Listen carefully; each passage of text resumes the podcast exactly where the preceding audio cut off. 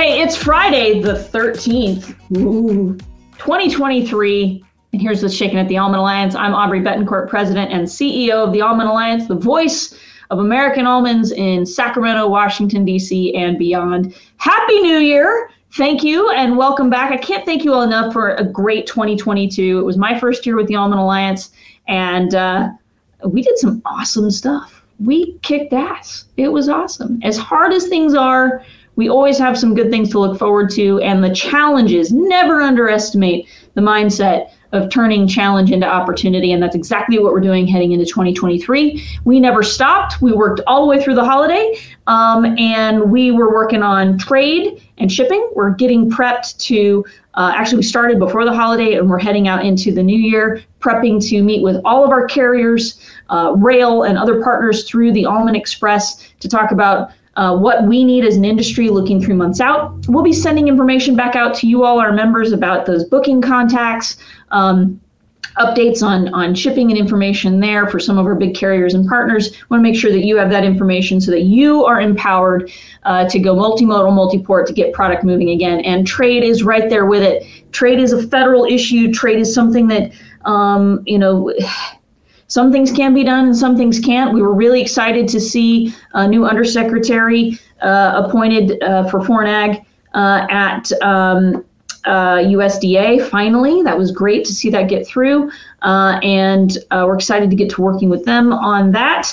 but again, trade's a federal issue which is also dovetailing with some other federal issues around nutrition, uh, around uh, water in some cases, around research, around market development, around um, a lot of our other initiatives. And so we are happy to announce we've spent the holiday season bringing on a new team on the ground in Washington, D.C. RBW is joining us uh, with the Almond Alliance.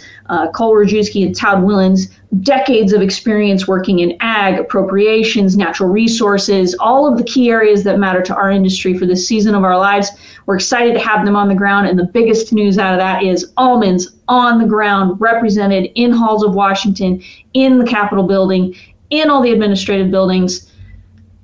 100%. We have new representation. We are on the ground as one of the largest commodities in the United States. So, really proud to welcome them to the team. You'll get to meet them and learn more. And uh, hopefully, that's a little bit of a teaser for meeting them at our convention coming up in April. So, keep an eye out for enrollment for convention. And I'll tease that again at the end. We've been focused on pollinators. Um, as you know, the state is reviewing the four native species for listing. We're actively working with our science team, which we've pulled together, and our legal team, which we've pulled together to advocate for uh, fair practice and uh, hopefully find ways to make sure that we have protections for our farmers, protections for our pollinators, protections for our farming practices uh, as we go through this process. It's a long and complicated process. You're going to hear a lot about it from us, and I'm happy to work with anyone and any time. If you're talking to our board members or any members of our team, we're pretty well versed on the Endangered Species Act, both state and federal, and what we can be doing on that to seek out mitigation and protections to keep our farmers farming while protecting our species and really protect the investment we've made as the largest commodity enrolled in pollinator friendly farming. So these are protections we're working on. It's a it's a complex campaign. Almonds are leading the way, both legal and scientific. Comment period is January 15th with the State Department of Food and Ag. If you want more information, please call us or visit almondalliance.org. And finally, uh, Landflex has just finished its petition review, um, excuse me, its comment period.